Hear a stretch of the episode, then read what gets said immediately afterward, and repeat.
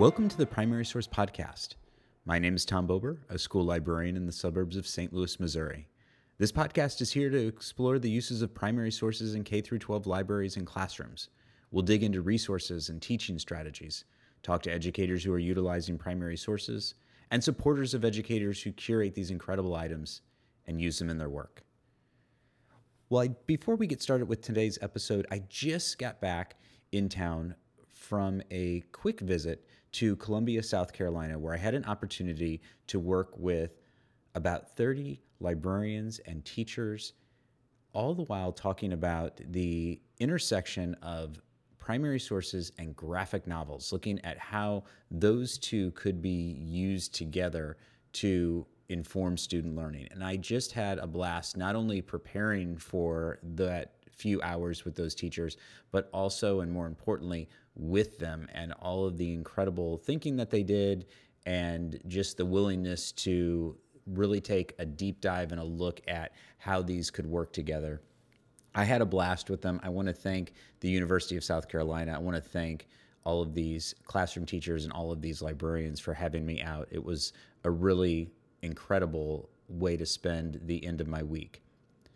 Let's go ahead and transition to the episode. We're going to transition from graphic novels to picture books because we have another interview with another amazing historically based picture book author. This one is with Carole Boston Weatherford. She has written so many incredible books, and this time we get a chance to speak with her about Unspeakable, the Tulsa Race Massacre it took me a while to wrap my head around how I wanted to approach this book with primary sources. And so it took me a while to reach out to Carole and have this conversation. But I also have a blog post coming up through Knowledge Quest pretty soon. And I'll go ahead and post the link to those blog posts in the show notes. I think that those are going to pair really nicely together this interview and the blog post that will be coming out really soon. Carole gave some really amazing insights into Unspeakable, but as we got a chance to connect finally, and before we even started recording the episode, she mentioned that she had another book that she thought really paired nicely with primary sources, that she had something to share around that. And that is a book that hasn't come out yet, but has been announced. It is called Kin. And so we get a chance to hear not only about Unspeakable, but about this book that will be coming out called Kin and how primary sources played a role in both of those. We also get an opportunity to talk about the late Floyd Cooper, the illustrator of Unspeakable. And Carole has, as you can imagine, just some beautiful words to say about him and his work. And I was so happy to get a chance to share that conversation with her. Let's go ahead and jump right in to this wonderful interview with Carole Boston Weatherford.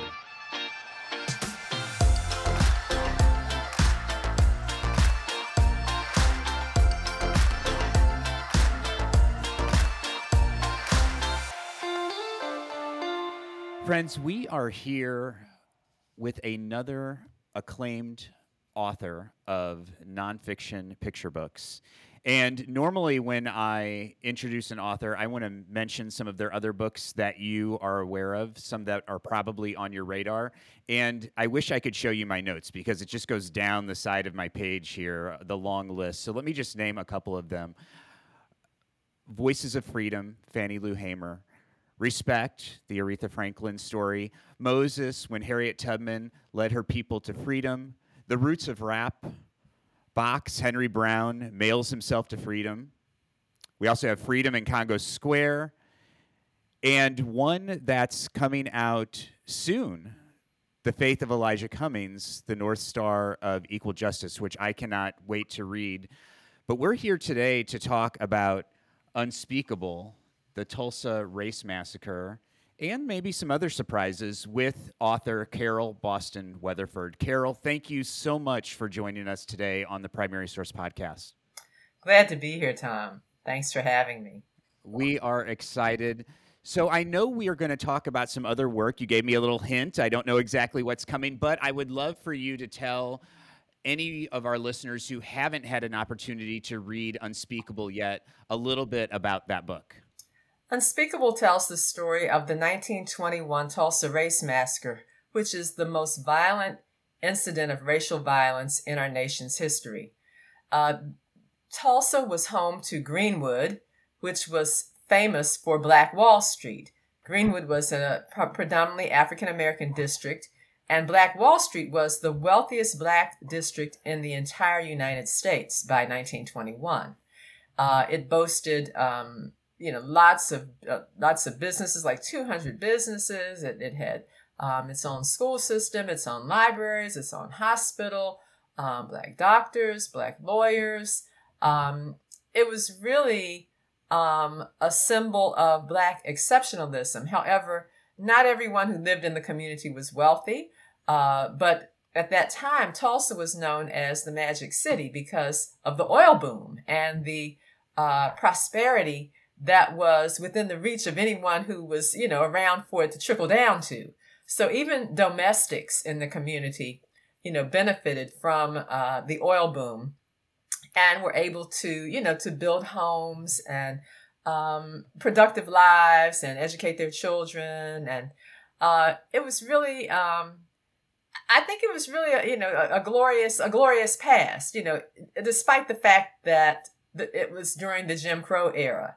Uh, now that all ended because uh, whites were not pleased with that community that symbolized, you know, black prosperity and more importantly, equality, racial equality. Uh, African American achievement, you know, flew in the face of um, white supremacy. So there was an incident between a between two teenagers, a black uh, shoeshine man and a white elevator operator, female elevator operator, and no one really knows what happened between the two except that she let out a sound and then rumors spread that he had assaulted her. He was put in jail, and a vigilante mob decided that they were going to take the law into their own hands. Uh, they were blocked by uh, black World War One veterans who went to the jail armed to protect this man. But after that, the white a white mob attacked the Greenwood community and burned it to the ground. Um, the estimated damage in economic in, in economic terms would be two hundred million dollars in today's money. Three hundred people were were left dead. Uh, an estimated three hundred people were left dead, and uh, eight thousand African Americans were homeless as a result of this attack. That it was later found, seventy five years later, confirmed that police allowed to happen. So and and this whole incident was really swept under the rug. Local local white leaders didn't want others to know, people outside of Oklahoma to know about it, and they also wanted it to be termed a riot rather than a massacre because terming it a riot meant that uh, the the black people who owned property and businesses would not be eligible to file insurance claims. So that is um, in effect the event that um, the that that the, that the subtitle refers to. However, I spend uh, about two one half to two thirds of the book recreating the Greenwood community to show not only the um, remarkableness of it, but the everydayness of it. So I, you see um, domestic workers who are off on a Thursday and they get their hair done, and you hear about marriage proposals that took place in the ice cream uh, in the confectionery store in the ice cream shop. You hear about the two movie theaters, including the Dreamland, which was black owned, and you hear about um, you know really what brought um, African Americans to uh, Oklahoma to begin with, um, from you know from exodusters who um, came out during you know during the Reconstruction era uh, seeking a better life uh, than than they were able to have in the South, to people who came, you know, close in the early 1900s who were uh, seeking the kind of prosperity that the oil boom promised. So that is, um, in a nutshell, that is what Unspeakable is about. It's essentially a lamentation for the place that that was Green the Greenwood community in 1921, and a testament uh, of the people who survived and the people who perished in the massacre itself. I, am so glad that you mentioned this, where through around a half to two thirds of the book where you're really, as you mentioned, you said recreating the Greenwood community because this is something that really struck me with the book. I had done, I had read a YA book about the Tulsa massacre, and so I had a lot of background knowledge and it, just from that book. But then when the picture book became available, I was really kind of wondering how is Carole Boston Weatherford going to handle all of this that I have read, you know, all of this um, kind of gruesome brutality that happened mm-hmm. towards this community. And I thought that it was so beautifully handled that while the actual massacre kind of takes place over just a couple of page spreads, the community is so established by the time that that happens that it's just gut wrenching as a reader right, to right. just go through those two pages, and yet so appropriate to so many young readers, I think, and and so it was really it, the the pacing of that was so beautifully done in my mind. I, I, want I, I want to ask. I, I know that of course the the anniversary of of the Tulsa Race Massacre was just this past late spring and early summer, late May, early June of this this year. Um, but I know, of course, that these manuscripts are written years before this book comes out, and I'm wondering what gave you the inspiration to write about the Greenwood community and this event. Well, um, first of all, um, I my mother passed down to me some family lore about a lynching in our family. And although I've not been able to find, you know, documents documentation that says this person was lynched, uh, you know, if, if if family is saying it happened and you have a death certificate that he burned to death in his home, and you know there was no no homicide involved, then you know you you you believe the family lore. Most lynchings, in fact, were undocumented, and so I wanted to write about that very personal um, lynching uh, even though I didn't know, you know, this particular relative, he was he he uh, was killed in 1939, long you know, long before my time. Uh, but I wanted to write about that, and I did in a poem called "Lynched," and I wasn't a- I wasn't able to find a home for it. And then I thought, well, maybe I should look at the history of lynching in the United States. And I thought about the the Tulsa race massacre, uh, because it was one of the worst incidents of racial violence in our nation's history. I did not time it uh, for you know to for release during the centennial year. I came up with the idea in 2018.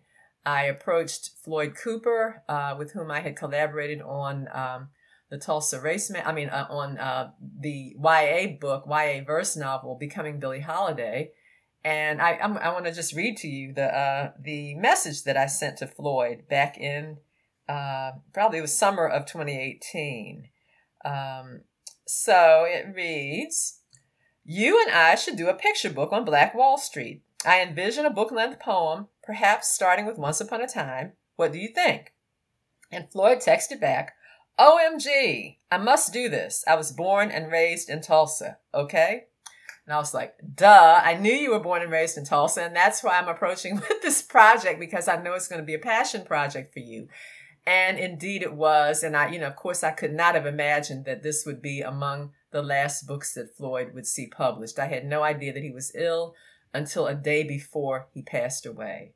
So, you know, it's, I'm, I, I keep saying that I believe, well, when he sent me the, when he sent me the, um, uh, the cover um, of the, the cover illustration, I, I, I texted back, Caldecott calling, and I probably shouldn't even say this out loud.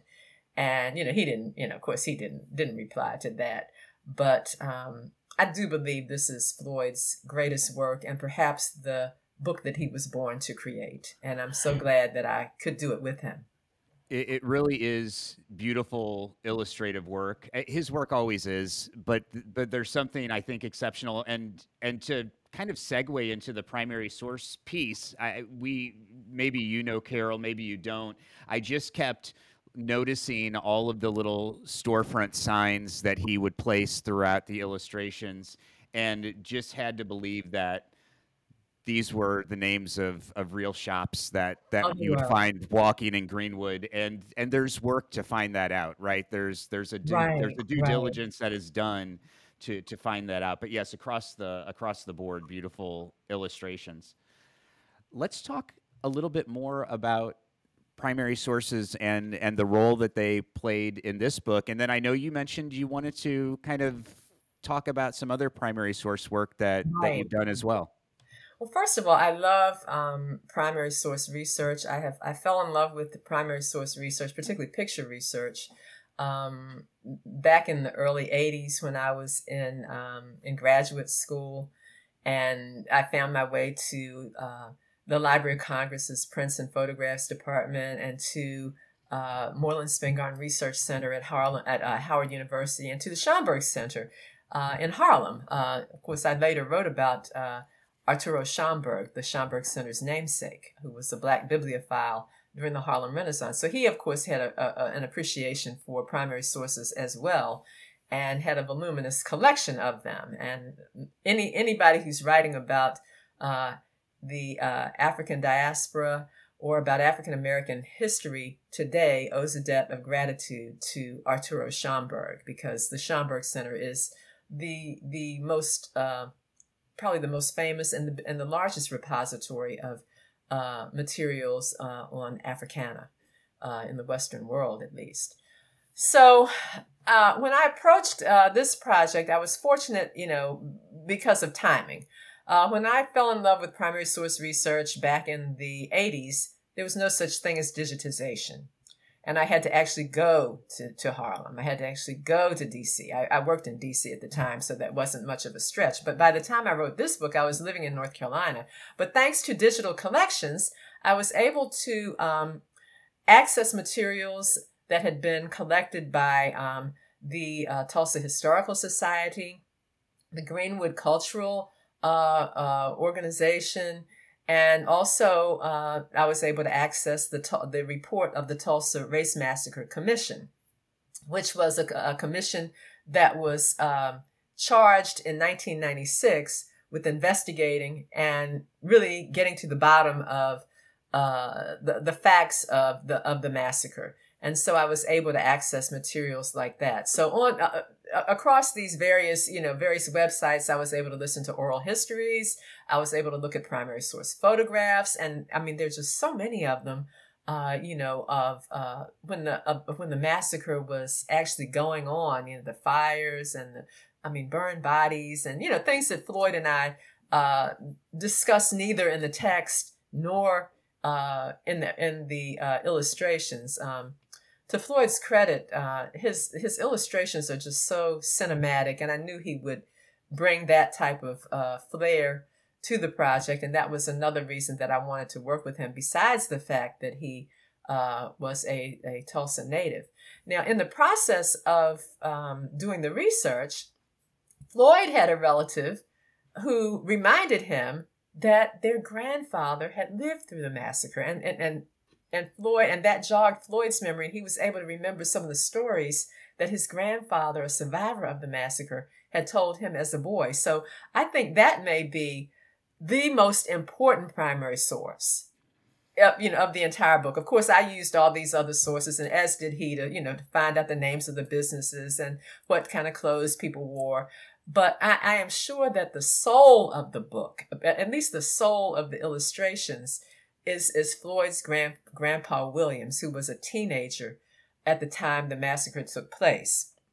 Now, I, if if he was anything like um, uh, other survivors, uh, some of them are still alive. Uh, for example, 107 year old Viola Fletcher uh, testified before Congress at a hearing about reparations, and she attested that the events of that day had seared themselves into her memory. She was only seven when the massacre took place, but this is what she remembered and was haunt, is haunt is still haunted by to this day. They call her Mother Fletcher. I still see black men being shot, black bodies lying in the street. I still smell smoke and see fire. I still see black businesses being being burned.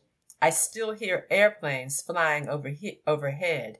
I hear the screams. I have lived through the massacre every day. Our country may forget this history, but I cannot. And so Floyd and I set out to uh, not only to document the massacre, but also to evoke Black Wall Street's past glory, as we do in the in the first half of the book, and then to choose, you know, scenes that would be, you know, kid friendly enough, gentle enough uh, of the massacre. So you don't see the blood. You do see some fire, but you don't see the blood. You don't see, you know, dead bodies, but you do see families fleeing. And in in creating this, um, structuring this, I, I did two things. One, I took a forensic approach to research. And you know, whenever if if, you, if anyone watches um, police procedurals on TV or any kind of you know crime dramas or legal dramas, you know that in order to uh, try a case or def- uh, to prosecute a case, uh, you must recreate the crime scene. And so that was also part of showing uh, what Greenwood was like prior to the massacre.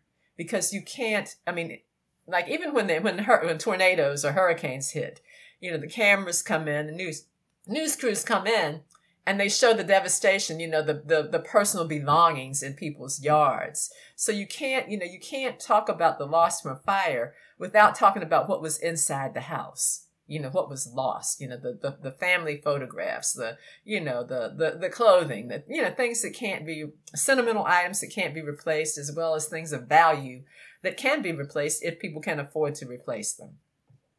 I, I think so true and um, I, I, find it just fascinating about your kind of analogy of this to a police crime drama. I mean, just setting setting the scene up of of what things looked like before the devastation.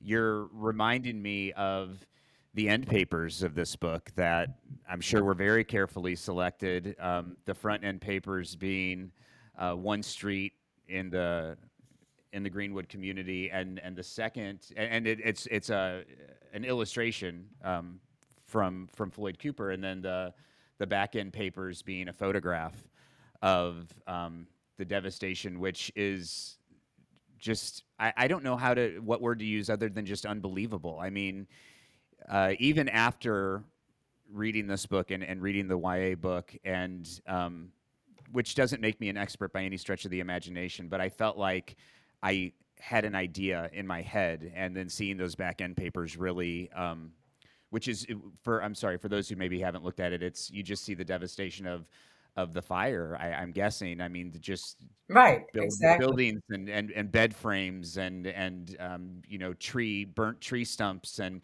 you could just tell that this is the aftermath of right, right. of the vibrant community that you talked about in this book. And what that drives home for me is the fact that the human heart is about the size of a fist. But if the human heart is filled with hate, look how hate can spread.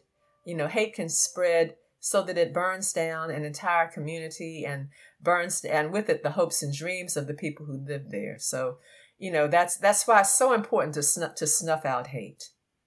Yeah, absolutely. I, I, I just I, can I make one other reference that to something you just said uh, a, a, few minutes ago, Carole, and that is this idea of, of you mentioned children, and I just thought that I know we're talking about a lot about Floyd's work in this book, but I, I thought his selection of where he was placing children in the illustrations was so pointed as well and, and, and just so carefully selected. I it was it was something that I was kind of looking for and and wondering and I probably didn't look until maybe the fifth or sixth time that I had read the book, but then made the made the decision like, oh well, where's where are the children seen here? And um, again, it, both in, in kind of all stages in in the in the establishing of the community in one child and as you're seeing the the kind of the the color of flames and smoke and then uh, a child also shown in the rebuilding which i thought was just again just so well done the, yeah floyd's use of um, children in the book uh, in the illustrations and his placement of them was very uh, important to me uh, people often ask me whether children are too tender for tough topics. So I think it's important to show. Uh, well, my answer is no, they're not. But it's important, and, and the reason that they're not is because children lived through so much of, the, of, of children lived through the struggle. You know, everything that this nation has been through, uh, you know, whether we're talking to black children, white children, whatever, children have lived through it. So children can can learn about it. If, if children of the past could be enslaved, then today's children can learn about slavery. You know, children of the past could be, you know, torn from their their tribal lands and put in uh, you know, missionary schools, indigenous children, then then today's children can learn about it. And if children could be uh, victimized uh, in the in the massacre, uh, could lose their homes, could lose their lives, uh, could be you know traumatized for life by the massacre, then today's children can learn about it. Now I want to talk about just one illustration. Um, I'm not sure which ones you were most struck by, but I'm most struck by the, the cover illustration and the masterful composition of it. Um, just in terms of the you know the golden triangle that uh, artists the, the golden golden proportion that that uh, artists talk about is is absolutely perfect, and the child's eye is at the very center of that illustration, and the, and the the people on the cover all have their eyes closed, and the family is kind of in a very loose embrace as they as they flee the Greenwood uh, community uh, and this one child, the youngest child, is in her parents' arms, and she has one eye open, and I and I think she has one eye open, and she looks kind of looks at the at the reader and says, you know, believe this, you know, it, it, it, this truth cannot be denied. So you know, I just, you know, I'm, I'm sure that Floyd was very intentional um, about where he placed the children, uh, as intentional as he was about where he placed that little girl's eye in the center of the cover cover illustration it is one that that her her her gaze follows you. There's no question. It does. Oh yeah. Oh yeah. It does. Uh, well done. I would love to see you know the the the, the full size painting of that if it's larger than the um than the actual cover. I would love to Abs- see that. Absolutely. Um, I want to give us an opportunity, and I want to be respectful of your time. But you had mentioned earlier that you wanted to talk about another piece of work that had been announced, but that also had some really interesting primary source connections. I'm not, I, I don't know what it is, but I want to give you space to to share a little bit Thank about that. Thank you. Uh, this, you know, this uh, love affair that I have had with primary sources has, as I said, has been going on since the 1980s, and I think the the most powerful research and the and the the research that has affected me the most has been for a project that I'm working on with my son, illustrator Jeffrey Weatherford, entitled Kin, K I N. And it, is about our family's history on a um, plantation on Maryland's Eastern Shore. Uh, our family was enslaved um, at Wye House, uh, which was Maryland's largest slaveholding plantation. The most famous person enslaved there was Frederick Douglass, who, primary source, wrote about my great great great great grandfather, who was also in, who was an elderly man by the time young Frederick Douglass reached that plantation. So that um, that passage, along with um, some recognition uh, given to that relative's namesake, both of them are are named Isaac Copper. Um, for service in the U.S. colored troops and for founding a, ta- a village in Maryland on the eastern shore of Maryland, egged me on to research my family history to try to connect those two ancestors to each other. And the research led me to Maryland Historical Society, where I saw um, ledgers that the Lloyd family, they were the plantation owners. Um, the plantation is now in its, uh, it's no longer a plantation, obviously, but it's in its 11th generation of family ownership and you know i saw my my my relatives names on the uh, in the ledger um you know indicating what their ages were um, what the quality of their labor was deemed by the master, you know, whether they were past labor or, uh, you know, I, I, I saw um, uh, how much they were valued at.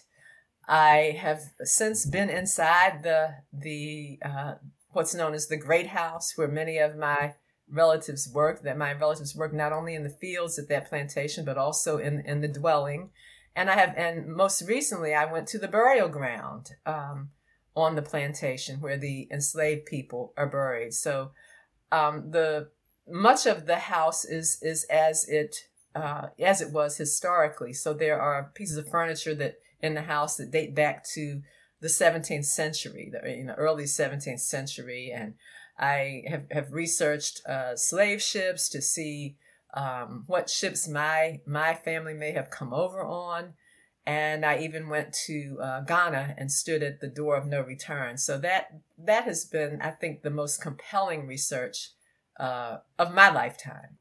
I'm just thinking, and I was having this conversation with with another author in a very different context, but this idea about place as primary source and mm-hmm. and actually standing in this in the space of of someone else and and what that does to you not not even just as an author but just as in your case uh, a relative but but right, also just right. as a per, as a person i mean yeah. it, it's it, it is kind of time traveling almost in a it really sense is. to it really be able to do that.